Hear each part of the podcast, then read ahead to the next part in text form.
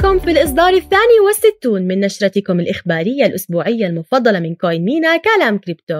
هذا الأسبوع ارتفاع ملحوظ في مستويات تبني Ordinals البيتكوين بينما يقاوم قطاع العملات الرقمية في الولايات المتحدة قرار التنظيم بالإكراه. وحرب جديدة تشتعل في سوق الرموز الرقمية غير القابلة للاستبدال NFT بين منصتي Blur و OpenSea كل هذا وأكثر لذلك دعونا نبدأ في نشرة هذا الأسبوع من كلام كريبتو. أخبار بسرعة البرق. إليكم بعض العناوين الرئيسية من الأسبوع الماضي باختصار وسرعة.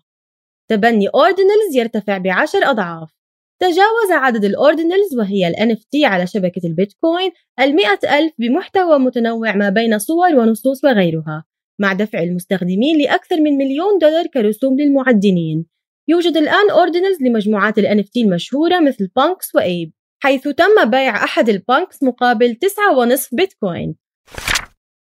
الانهيار المحتوم للعملات النقدية.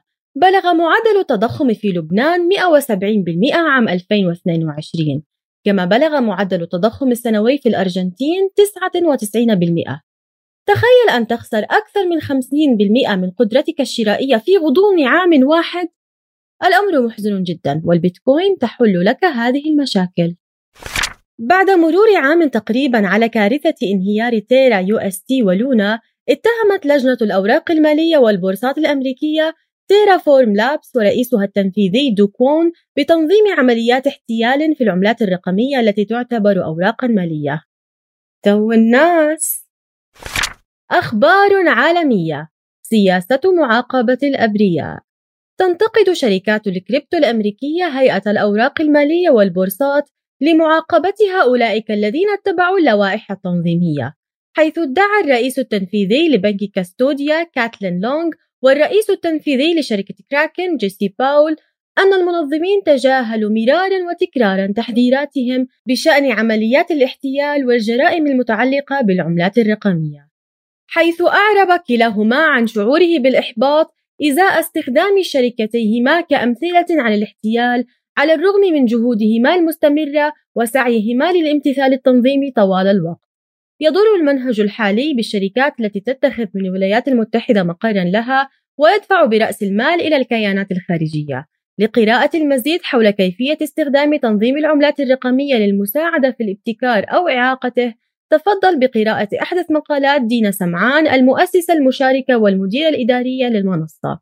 تجدون الرابط في تفاصيل الحلقة. خلي عينك على معروض الإيثر ينكمش. يستمر معدل إنشاء عملات الإيثر بالانكماش بعد الدمج.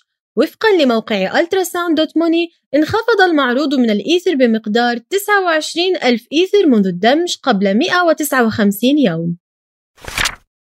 ملحمة الأسبوع. بلور ضد أوبن سي في الخامس عشر من فبراير أي بعد يوم واحد من إطلاق الرمز الرقمي بلور تجاوزت منصة بلور منافستها أوبن سي من حيث حجم التداول لأول مرة منذ إنشائها في أكتوبر الماضي.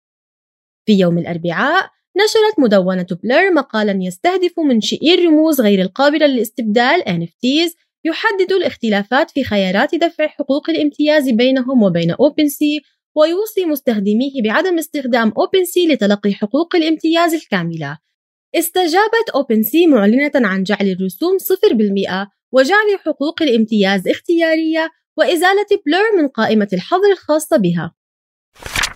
أخبار كوين مينا مكافأة 1000 USDT بناء على طلبكم عادت مسابقة ربح 1000 USDT من جديد حيث سيحصل فائزان على 500 USDT لكل منهما. تأهل في خطوة واحدة هي التداول مقابل 20 دولارا أو أكثر قبل نهاية الشهر.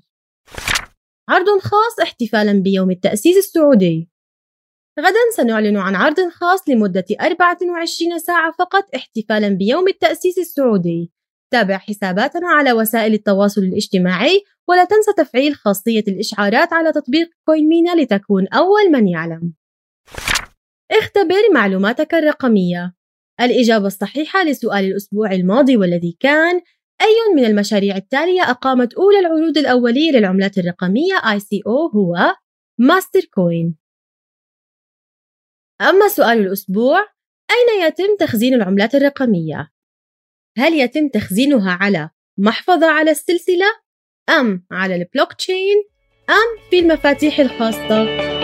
تجدون الإجابة الصحيحة في النشرة الإخبارية القادمة